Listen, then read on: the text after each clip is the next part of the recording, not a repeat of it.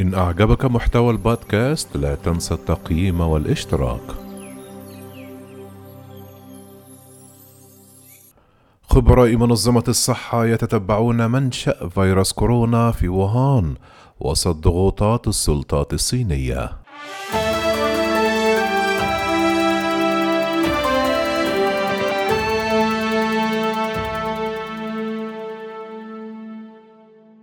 مع انتهاء فترة حجره الصحي انطلق فريق من خبراء منظمة الصحة الدولية الخميس من الفندق الذين يقيمون فيه بمدينة ووهان باتجاه وجهة مجهولة في المدينة استعدادا لبدء مهمة تتعلق بتتبع منشأ جائحة فيروس كورونا والمهمة ليست سهلة على الإطلاق.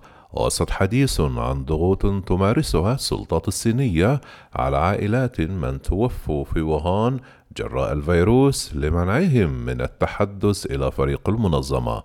خرج فريق من خبراء منظمة الصحة الدولية من الحجر الصحي في ووهان الخميس استعدادا لبدء مهمة بالغة الحساسية تتعلق بتتبع منشأ جائحة كوفيد 19 وسط حديث عن ضغوط تمارسها السلطات الصينية على أقارب من توفوا في ووهان جراء الفيروس لمنعهم من التحدث إلى فريق الصحة الدولية.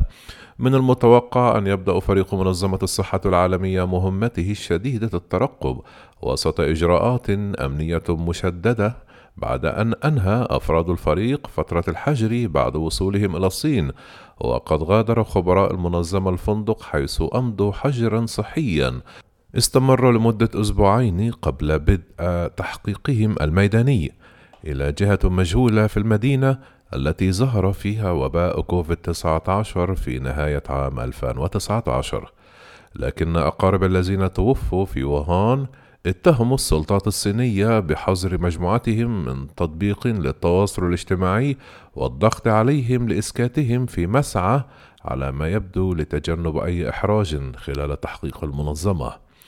وصدت الصين حتى الآن الجهود الدولية لتتبع منشأ الفيروس الذي أودى بحياة أكثر من 2.1 مليون شخص في العالم. ولم تسمح إلا مؤخرا لفريق منظمة الصحة بالدخول إلى أراضيها بعد إرجاء متكرر للزيارة. كما عملت الصين على استبعاد أي مسؤولية عن الخسائر البشرية والاقتصادية الفادحة وقالت من دون تقديم أدلة أن الفيروس ظهر في مكان آخر.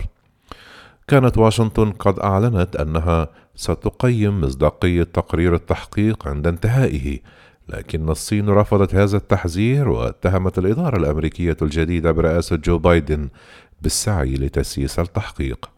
قال المتحدث باسم وزارة الخارجية الصينية تشاو ليجان للصحفيين أن الصين تأمل أن تتمكن الولايات المتحدة من احترام الوقائع والعلم.